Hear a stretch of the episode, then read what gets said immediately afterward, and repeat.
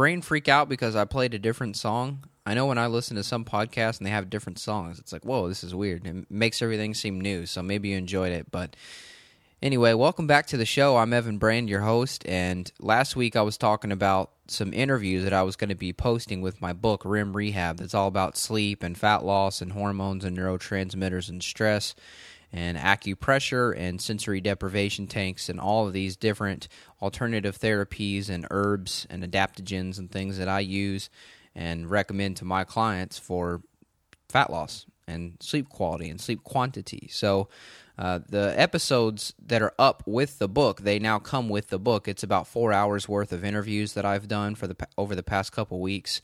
It's with my friend and uh, naturopathic doctor Tim Gerstmar, Wendy Myers, Beverly Meyer, and my friend and chiropractor, Dr. Tony Maxwell, and his wife, who's also a chiropractor, Dr. Leslie Maxwell. We get into the physical aspects of what could be preventing you from getting good quality sleep, or if you have pain. We kind of go over pain management 101 in those interviews. And then with Beverly and Wendy, we cover toxins and how to remove those, and also some alternative therapies, um, essential oils, different types of herbs and uh, flowers that you can use to benefit you. And then with Tim Gerstmar, we talk about adaptogenic herbs, and then we talk about some gut issues and stressors and other environmental things that could be affecting your sleep and preventing you from attaining fat loss without you knowing it. So, me personally, not too concerned with fat loss, uh, pretty lean, but I had a lot of brain fog issues coming off a third shift and coming from the mainstream diet that I've worked out. And sleep is not just important for sleep, you can't be optimal. So, whether you're a business person, entrepreneur, or somebody else with a podcast listening, you have to be on top of your game, and you can't do that if you're sleeping poorly or if your quantity or your quantity is not enough.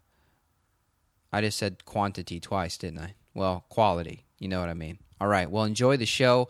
And if you would check that out, you can, remrehab.com. And then if you want to, write a review on iTunes for the show. I know it's much easier to just listen to me and skip this little message and, question, but for providing free content, that's all I ask. So I look forward to seeing your review in iTunes. And let's get into the show with Dr. Rodney Ford. All right, we are back with Dr. Rodney Ford.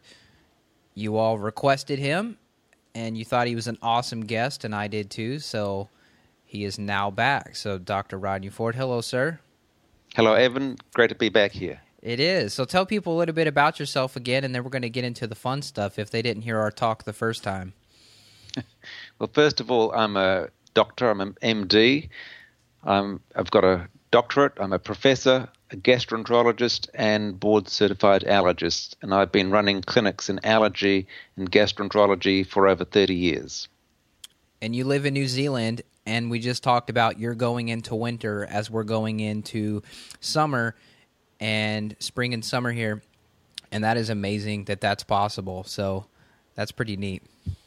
Yes, but we're a global community, and what I find in my clinic in New Zealand, in my children's clinic, people find the same things in the United States, in the UK, everywhere around the world. This is a universal problem food allergy and food hypersensitivity. Absolutely. Everybody's affected and everybody needs these answers. So that's kind of what we're getting into today is just talking about foods and how they're affecting us and how they're killing us. So where do you think we should start? I think we should first start about recognizing and honoring the food chain the farmers, the people who actually put the food in the supermarkets and on our plates. It is an incredibly difficult thing to produce enough food for the populations that are craving for food. And first of all, food is good.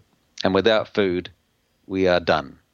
And as the problem is that as the foods become more and more mass produced, more and more refined, then the foods are, as well as nourishing us, damaging us. And that's the difficult balance. I'm not saying that all foods are bad, but so many people are eating a poor diet, not by choice, but because economic and social circumstances dictate that, and also knowledge. Our parents, my mum, she died about 10 years ago. She was a great cook, and she nurtured me and my siblings and my dad, and she did the best she could, taught by, guess who? Her mum. And just because our mothers can cook and buy food doesn't mean to say that they know what is best for us and what is the most nutritious way to go. And things have changed over the time, Evan. 30, 40, 50 years ago, people would go out and buy fresh fruits and vegetables. They'd buy meat from the butcher, and there wouldn't be as many choices. There certainly weren't as many packet foods and tin foods and convenience goods. But now we can buy food much more readily. It's already pre processed. We put it in the microwave, buzz it and eat it, or we just unpack it and eat it, and not really honoring where it came from and what it's doing for us. So I think those huge changes over the last three or four generations are now killing us earlier. And now, for the first time, people are dying before their parents. People are dying earlier than their parents would. And so we are sort of in a more negative spiral for health because of our foods. And in addition to all of that, the food allergies are getting worse and worse, more and more prevalent, and we have an epidemic of food allergy. So not only is the food chain deteriorating, but it is harming us more and more. So that is the global situation. Yeah, it's uh, it's pretty dire. I mean, the first thing you said that stands out to me is that we've kind of lost the sacred nature of food, right? So that was always sort of a thing to where if you were to kill a deer, for example, you would have appreciated that animal very greatly. But now there's no connection to the actual animal where it existed. I mean, even if we are purchasing grass-fed beef, most people probably still didn't see that animal. So I think maybe that's the first step if they are on this path of health already and they do have the diet part figured out that trying to get closer to the source, even closer to the source, would probably be a good step to take. Yes. So having prefaced my information with that, I've been doing food allergy in my clinic and in the hospital as associate professor of pediatrics for over 30 years. And when I first looked at food allergy, I was a junior doctor. I was walking around the wards or doing my ward rounds and coming across quite a lot of children who were admitted with severe eczema and their skin peeling off, scratching at night, their parents distressed, and nobody knowing really what we can do for these children other than slather them with moisturizers and steroids. And the mothers were telling me, they said, Dr. Ford, I think my child's allergic to dairy, or I think my child's allergic to wheat, or I think my child's allergic to eggs. And so I brought this information to my senior colleagues and said, Look, Prof, I think that these children are suffering from food allergy, and surely we need to change their diet. And I was met with disbelief. And in those times, there were articles written saying, Is food allergy fact or fiction? And it really annoyed me because these mothers seemed to know what they were talking about, but my medical senior colleagues at the time were dismissing this as nonsense. And so I was challenged by Prof to study it and do a double blind challenge on food allergies. And that set my path on this whole crusade, really, I'd call it, of food allergy. And I did show by double blind randomized controlled trials that the children with eczema, with hives, with also behavior disturbances, were reacting to the foods that they were being fed. And when we took them off those foods, they got better. When we challenged them with those foods, they got sick again. And I wrote this up in several papers. I presented it to my medical colleagues, and they, although they intellectually heard what I was saying, it didn't alter their habits. They still didn't diagnose food allergy. They still didn't recognize it. And I was the only person in our department who was taking these food allergies seriously. And the crime is that at least one in four children, and probably more in adults, are intolerant to some of the foods they are eating. and it is one of the most common causes of chronic ill health, and it is one of the most common things that is completely ignored by the mainstream medical fraternity. What is their problem? I don't know, Evan. I don't know why it's not really embraced. There are special journals on food allergy, there are conferences on food allergy, there are special foods produced for food allergic children. There's no lack of data, but it is this belief, this this thought that if anybody, I'm a pediatrician, remember, so I see predominantly children, that if a child is sick and you can't explain it, then it's either the child's either got a virus infection or if there's a behavior disturbance that the child is naughty. So these naughty children with viruses are the way it is explained. And there's one other thing, Evan, that is a bit sad because in the 1970s, now that's a long time ago, isn't it? That's uh, nearly 50 years ago. There were two pediatricians, eminent pediatricians, one called Ellingham and the other, sorry, Illingworth, and the other called Apley. And both of these pediatricians wrote books about what they called the normal child.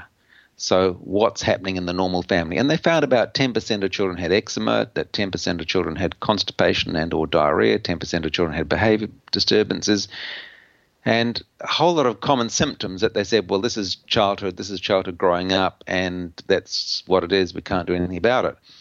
But a lot of these symptoms that they describe as normal in these children actually can be tied back to food intolerances and food allergies. And still, the voice of these mentors is echoing through the decades and still influencing the medical profession that children just get sick. Tough. Wow. So, I mean, does it have to do with money? That's what comes to mind is they're ignoring it because I mean, is it true that they can get kickbacks by prescribing certain prescriptions and things like that? not in not in New Zealand. There are no kickbacks. I don't think it's to do with money, and I don't think that the medical professions, the general practitioners, have got a vested interest in keeping people ill. That is a conspiracy theory. It's just time consuming and it takes quite a lot of time to go through a dietary history, go through the symptoms, and understand what's going on. You have to do the right tests, and all of these things take time. When I see a new patient with food allergy, it takes me 40 minutes to sort it out, and then I have to see them again to work it out a bit more. We do tests, and this often can't be done in a five or 10 minute consultation with a general practitioner. And also, there aren't that many allergists around, and the hospitals are overwhelmed, so the general practitioners won't refer on, or if they do refer on in our country anyway, often these referrals are bounced back without anyone seeing the child. And therefore, there's a scarcity of people with any knowledge, and there's a scarcity of time to be seen in the medical room. So I think that it's easy to dismiss it as not existent, and I call that deliberate neglect or deliberate denial um, that uh, people are aware of the food allergy but just don't want to go down that path. Right. So what you're saying is we need to clone you about a thousand times then. well, we need to educate people through medical school. One of the interesting things in my career with this food allergy is that eczema. First of all, we'll talk about eczema or eczema, you like to call it, I think, in the States in some places. This is a condition where the skin is inflamed, it's scaly, itchy, and the children scratch till they bleed. They cry because it's painful. They feel uncomfortable and distracted all the time. They have behavior disturbances because they just can't concentrate because of the skin is causing them upset. And often there are other conditions going along with the eczema, including asthma, raynauders, rhinitis, and other allergies. Now, it's very clear that 80%, that's 8 out of 10 children with eczema, these are children under, say, 2 or 3 years of age, it's a food related problem. Eczema is a symptom, it's not a disease, it's a symptom of something else going on. But the adult dermatologists, certainly in New Zealand, and I think throughout the globe, deny the link between foods and eczema. And when someone goes to see a dermatologist, usually they're told, if they ask, say, doctor, is this uh, anything to do with foods? They'll be told, no, it's not. that there is no link between eczema and eczema and food allergy. But that's quite contrary to what we see in our clinic. 80% out of 8 out of 10 children who present with eczema, we can find the food or foods that trigger it, take them off those foods, and their skin gets completely normal. And the babies who come in to see me, those are under a year of age, I can confidently tell the parents that within a month that their baby's skin is going to be perfect. And if it's not perfect, I'm very disappointed because that's my experience. So it's difficult when the dermatologist who is teaching in the medical school are teaching that foods and skin are unrelated. And I think it goes in the gastroenterology field as well.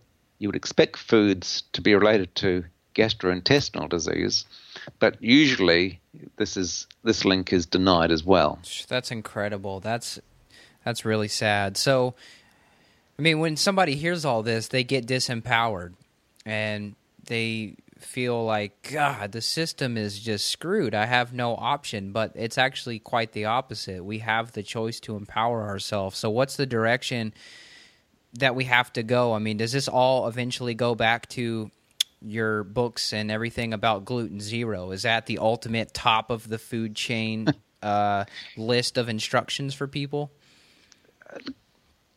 We'll talk about gluten a bit later. The, as a baby, the first foods that they really get exposed to is dairy, egg, and nuts, and they can get that exposure through their mother's breast milk. Of course, we like to see 100% of babies breastfed. I know it doesn't happen 100%, but that's the aim. And I know that mothers are attempting to breastfeed for as long as practicable, at least past six months. And during that time, the baby gets exposed to the fragments of food that come through mother's breast milk when a mother, a breastfeeding mother, is eating, as the food goes through her gut, small fragments are absorbed whole into her bloodstream, and then that gets delivered to the breast milk, and the baby drinks that. And the idea behind that, immunologically, is that the baby is exposed to tiny amounts of these food fragments from in mother's breast milk, and her or his immune system can begin to grapple with these foreign proteins, begin to what's called develop tolerance, immunological tolerance, and that when it comes time for the baby to be fed these foods by its own mouth, then the baby will be able to eat these foods, know about the tastes already because it's already been uh, forewarned through breastfeeding, and the immune system already knows about these foods, and therefore the baby can have these safely. However, there's a breakdown now because it turns out that the immune tolerance that the child develops is triggered by the bacteria in the baby's gut. Now, interestingly, a baby newborn, born naturally through the vaginal birth canal, the baby is exposed and contaminated or inoculated by the mother's bottom bugs, her poop.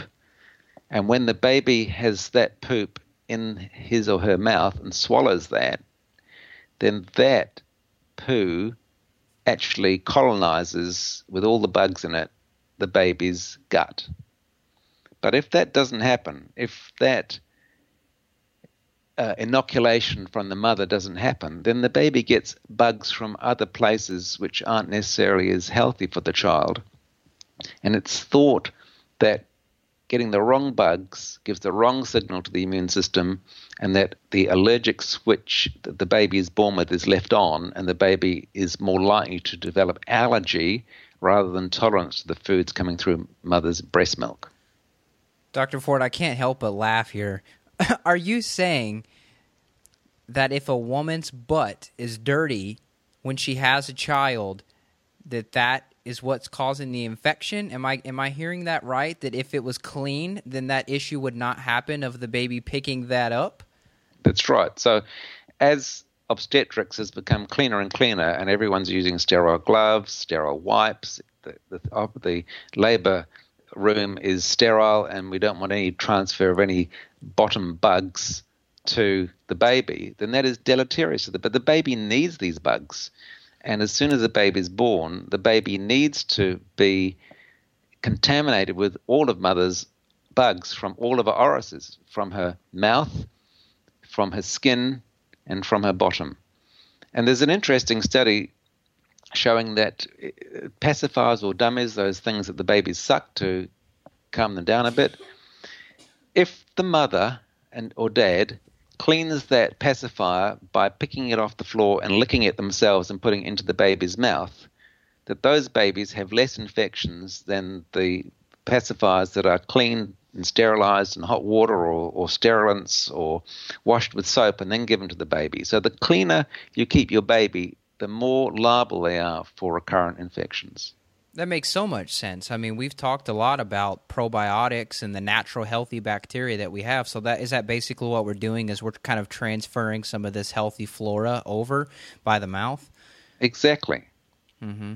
So every orifice needs to have their own bacteria, and the ones that your mum has got are probably the best ones for you as a baby. And if you don't get those, you're more open to getting food allergy and other allergies. And interestingly, with the seri- with the Caesar section, okay, these babies born by an incision, by a knife, everything's sterile. The baby's plucked out of the mother without going through the birth canal. These children do not get any opportunity to get the poop from the mum. And these babies have been shown to have 25% more chance of developing food allergy.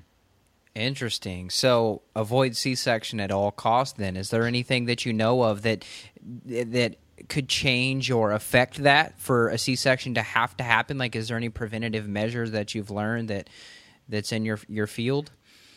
Not really. I think I'd leave that to the obstetricians. Certainly, it is important for the Caesars to carry on. About 20%, 25% of babies are born that way, and to interfere with the obstetrics um, decisions on that is not my place at all. But it is important that these babies are protected, and that's why we give the probiotics to these babies. And I suggest that any Caesar baby is given a mixture of probiotics from day zero. And there's good evidence to show that if there is a family history of allergy, and eczema especially, that babies should be treated with a probiotic from day zero and probably through to two years of age. Every day, given a probiotic, and I, I, would suggest a wide spectrum one with lots of different bugs in it that we know that are beneficial to the child. Absolutely. Do you take probiotics yourself right now? I do. I do. I take one every couple of days because the the beneficial bacteria have a tough time to survive and reproduce, and you're pooping them out all the time, of course. I read an interesting thing the other day that somebody is suggesting, and probably other people have heard this, that your appendix, that is that little organ at the end of your what's called ileum, that it is there for a reason. It's not there just to give you an infection. And the reason is that is is the bank or repository for all of your good bugs. And when you have a severe infection, diarrhea, and you lose all of your good bugs, that you can get them reseeded from the appendix once you're better again. Right. So you say you take it every couple days. Are you just trying to avoid like some bacterial overgrowth? Because you can have too much of a good thing, right?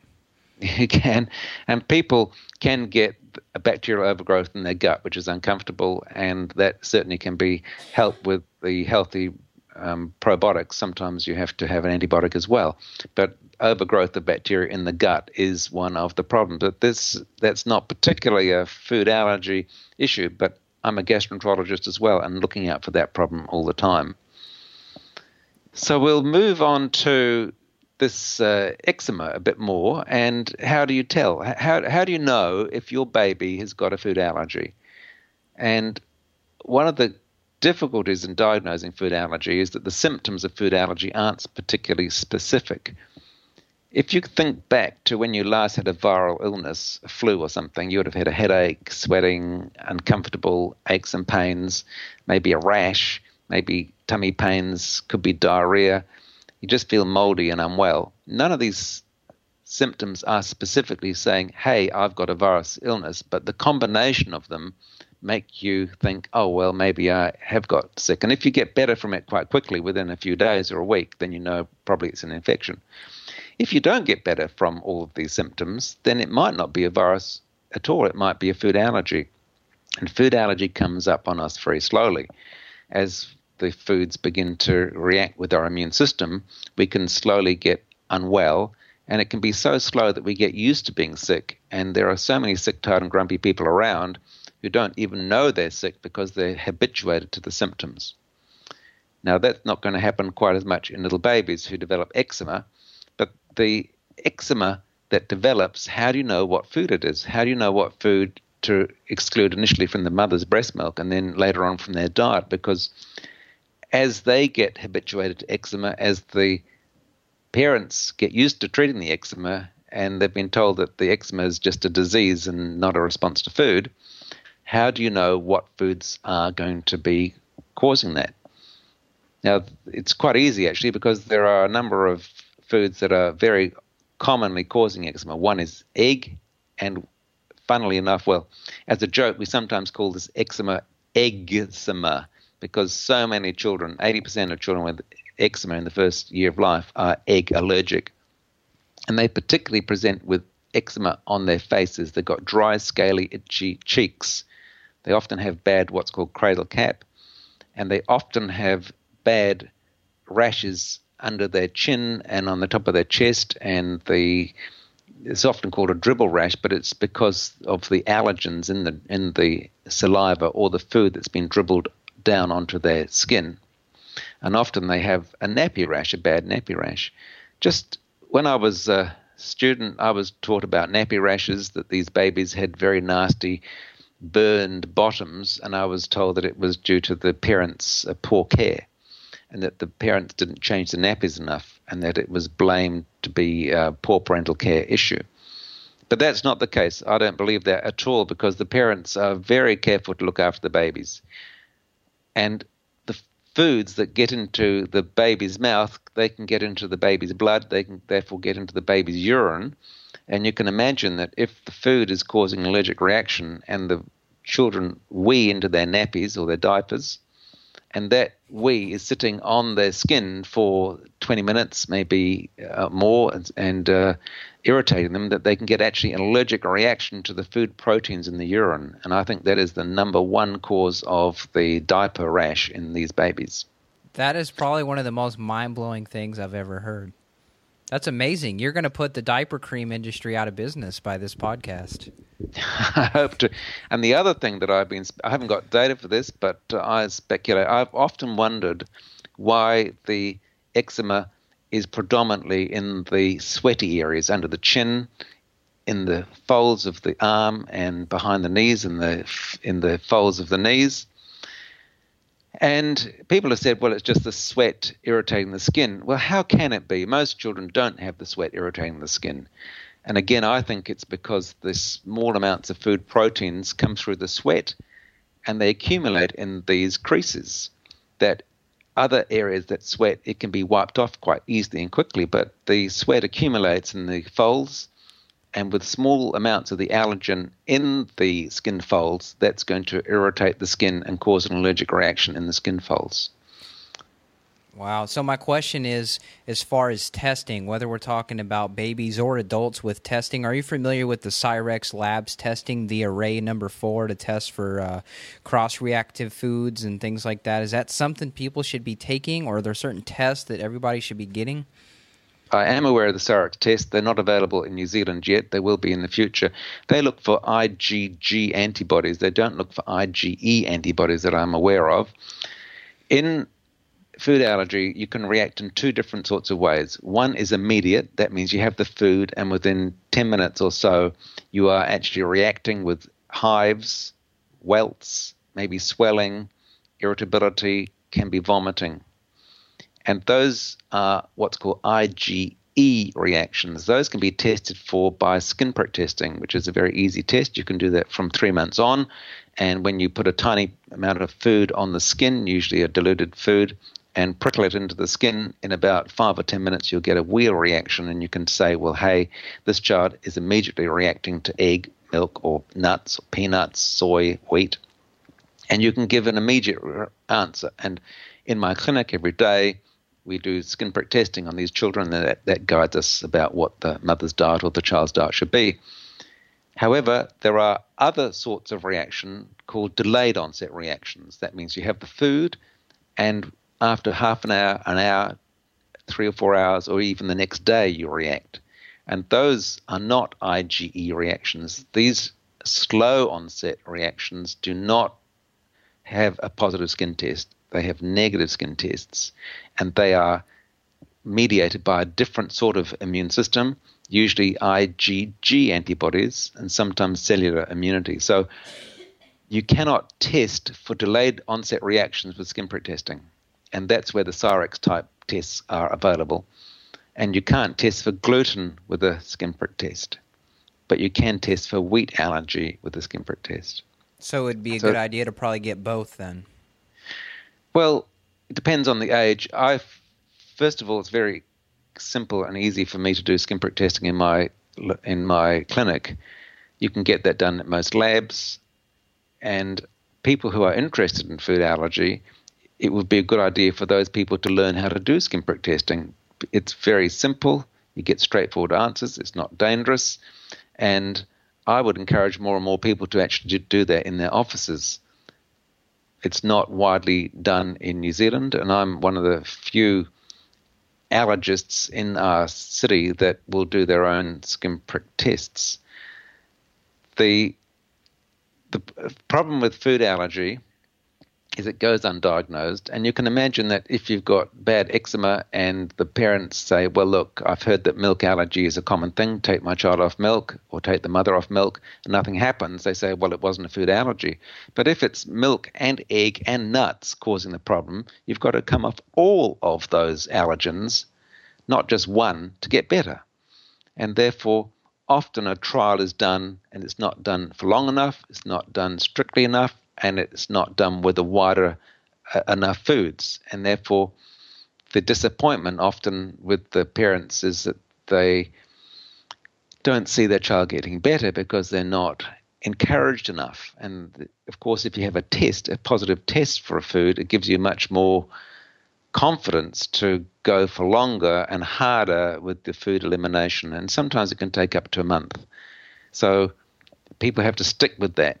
The other thing we've got to do if we're going to change the food, I use a lot of uh, 1% hydrocortisone or sometimes some stronger steroid on the children with severe allergy because you've got to get the skin better before it can heal when you're off the food because the symptoms of eczema is itching and then the child will scratch and the scratching will damage the skin and then the skin won't heal because of the constant scratching and it's hard to get the skin better just on diet alone on the initial couple of weeks so you want to give the child some strong well i like to see some not heavy duty but uh, constant steroid medication over that two weeks to get the skin healed before the food uh, elimination kicks in Right. You just you got to give some leeway time too. So you're saying a month, it could take up to a month to get these foods out to actually notice the eczema go away. It depends how old the person is. The younger the child, the more quickly the response. And uh, we see a good response within a week or even a few days in the babies who are six months old. But if you are 10 years old and you've had gluten problems and the gluten has been causing the eczema, then it can take up to six months. So you, it's difficult to be committed for that long, and therefore having a test result showing that this is the uh, way to go is something which is very important, and that it's not just a guess. Yeah, there was a lady named Autumn in Canada, and she wrote a review for my show when you were on and I wanted to read it to you. Just I, I, thought you might enjoy it. She said that she had been suffering from symptoms of celiac, IBS, colitis, and a cascade of other health problems, and without getting diagnosed properly, she got no relief from prescriptions, and she was told there was no cure for her problems, and then it was all in her head. And then she said that she listened to the first podcast that you and I did together, and that her life has changed. And so she says. Uh, if someone doesn't have a doctor like you caring for them, how can she or other people like her heal themselves or maybe some strategies that will help them along kind of their self healing journey? That's a great question, and I feel honored that she's sent you that letter and that I have given her some help and hope. I used to write a lot of medical journal articles and these double blind randomized controlled trials. I've written over 100 papers in the medical journals. And that goes out to the medical fraternity, and it really just seems to stop there. Since uh, these type of podcasts that you're doing, Evan, which is fantastic work, and we have the Facebook, Twitter, we have YouTube, we have a lot of ways of communicating with the population now. And I believe that the community now is much more informed than the medical practitioners about allergy and food intolerances.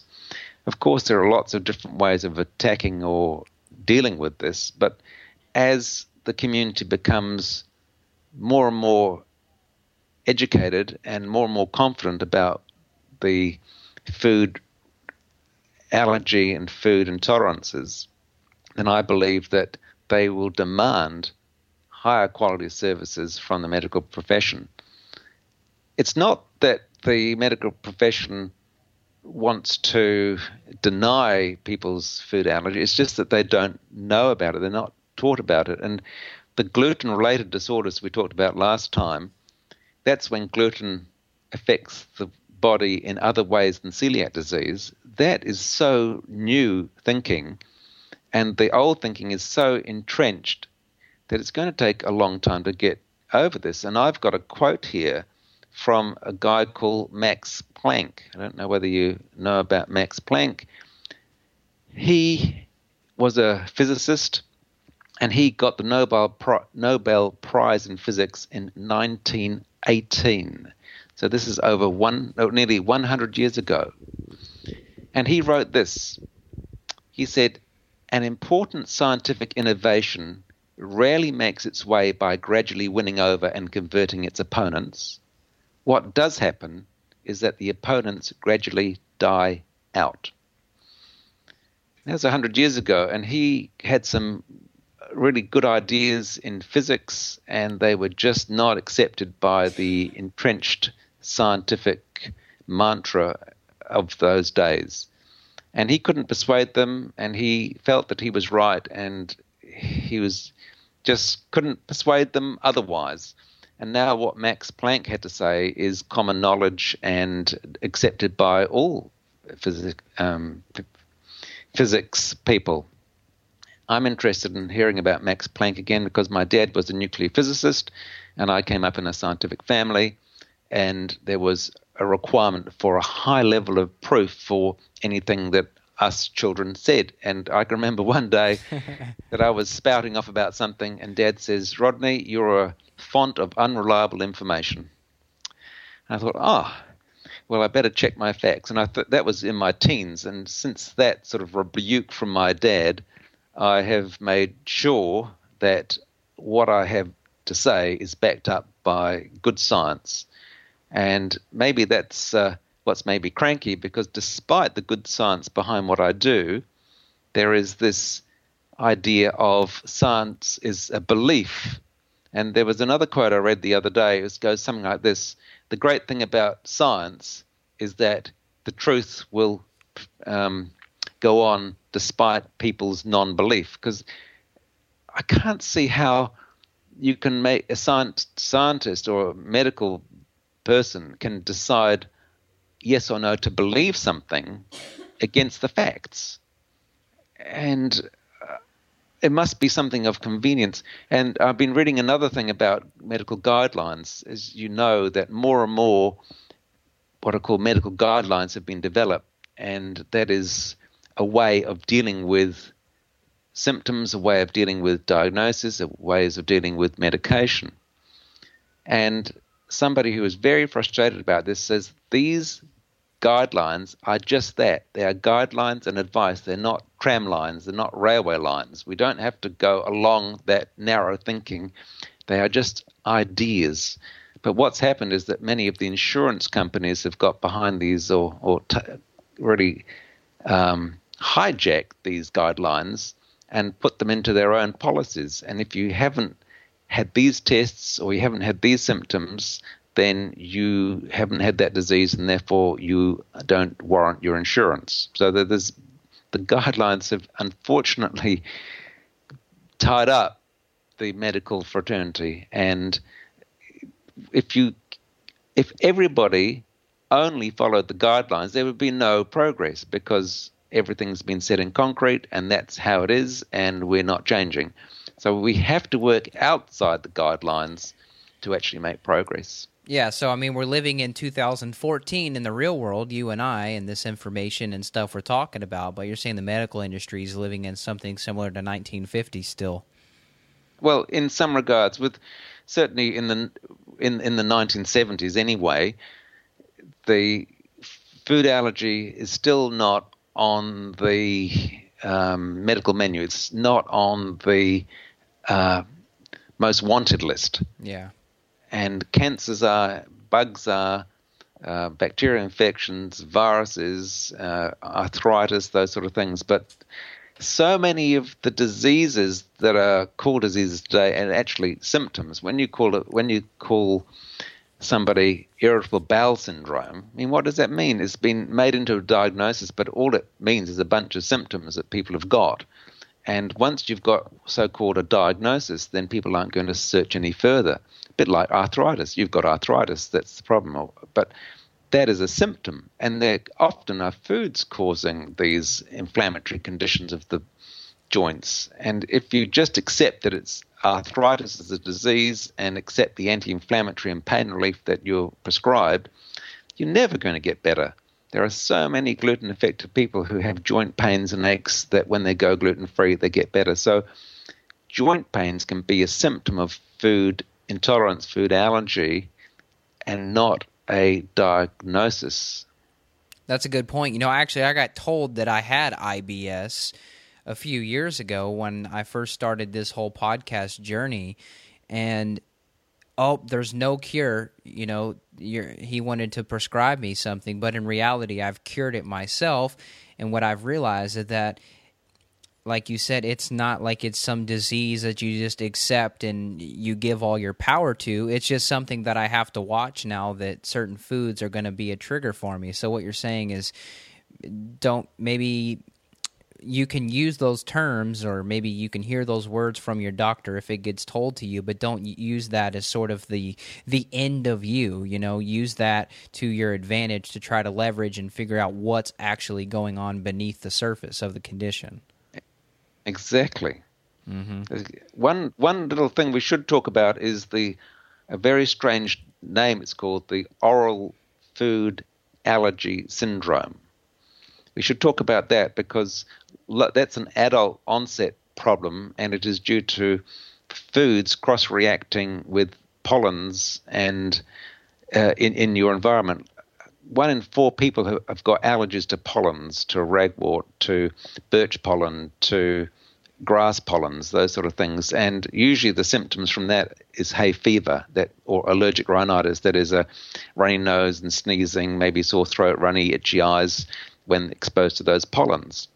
Unfortunately, quite a lot of those pollens cross react with fruits and nuts. And as people get older in their 20s and 30s and 40s, a lot of people begin to experience when they eat an apple, for instance, they get a tingling or unpleasant sensation in their mouth or itchy throat or even sneezing and sometimes swelling. And they can find that with nuts, walnuts especially, with apples and stone fruit and then some other fruits at times. And as time goes, as the years go by, some of these can get worse and worse. And it's just because the chemicals in these foods is cross reacting with the pollen allergy, and your body thinks that you're eating pollen, not fruit. And one way over this, or the major treatment for that, is actually to cook the fruit or or, or nuts. And the idea behind that is that the heat destroys the chemical that the body is mistaking for pollen.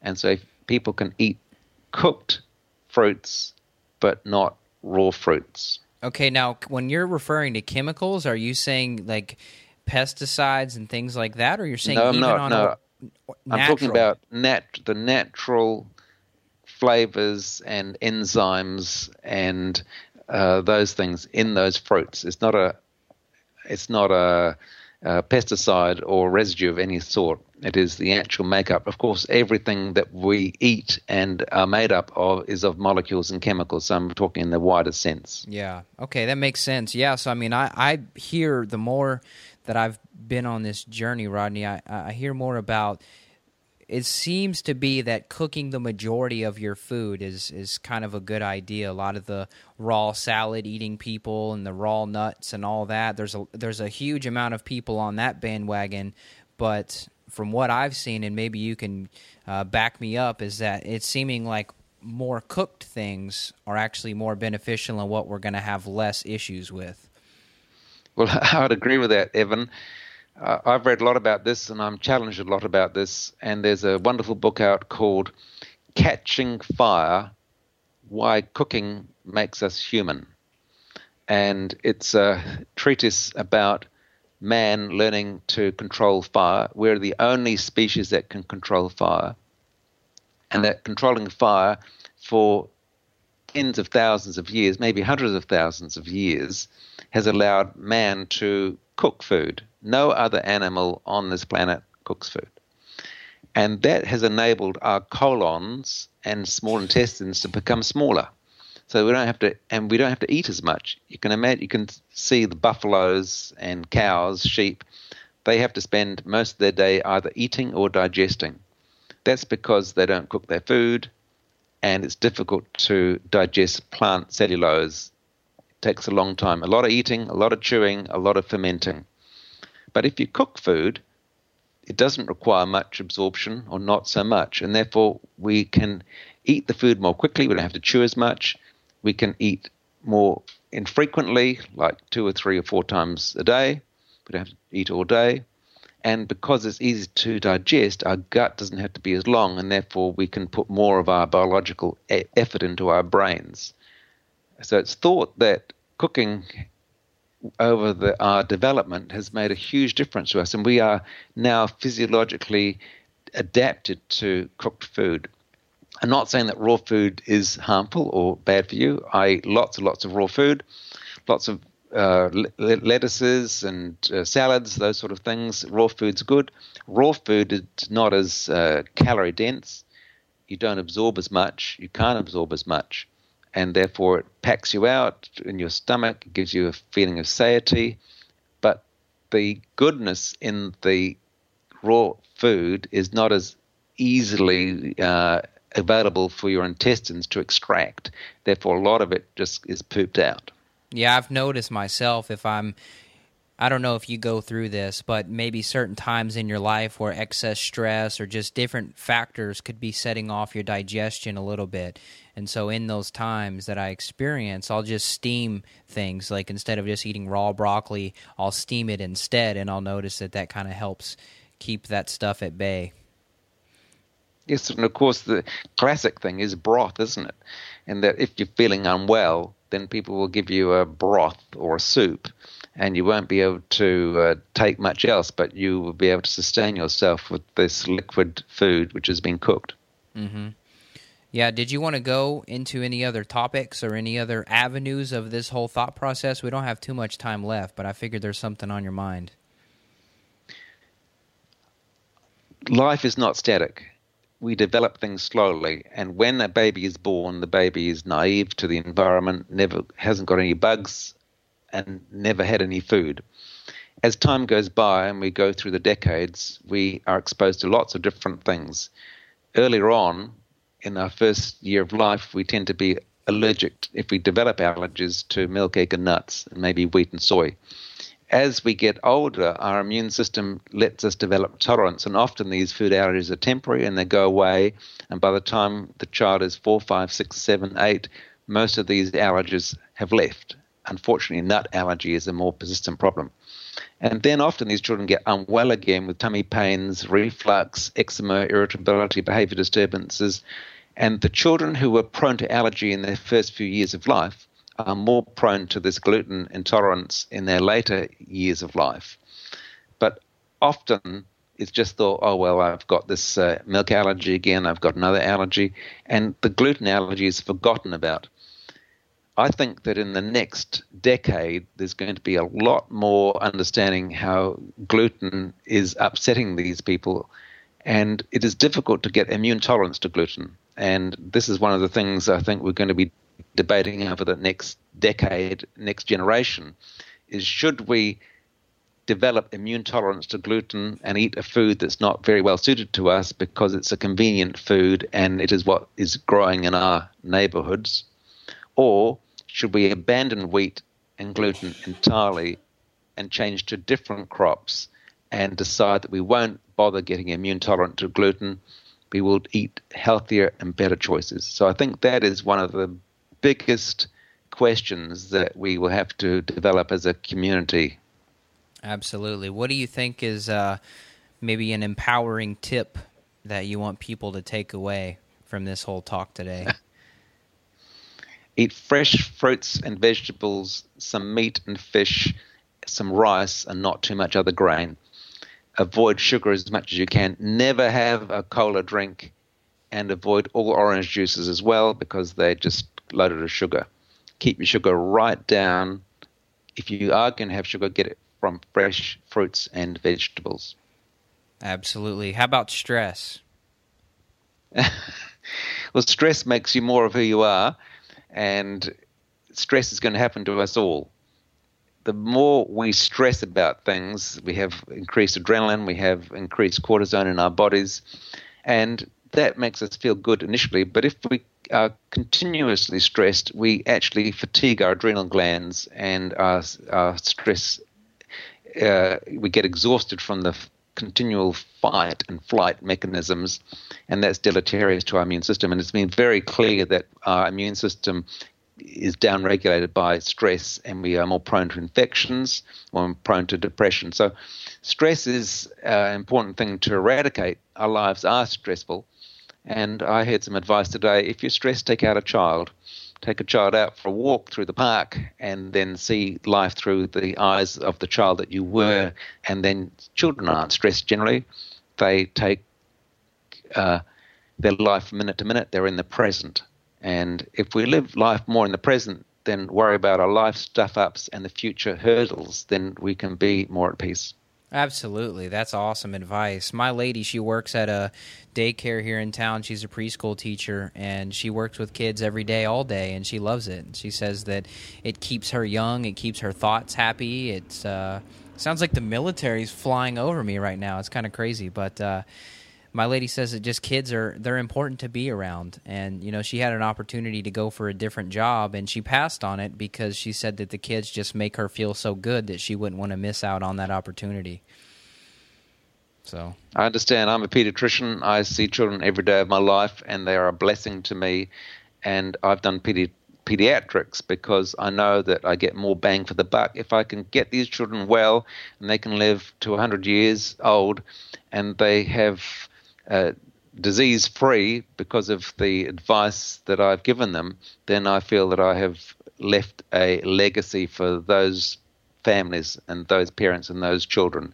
So that's what I'm doing, and that's why we're having a talk today because I feel that we can do so much more for these children in the way of healthy nutrition.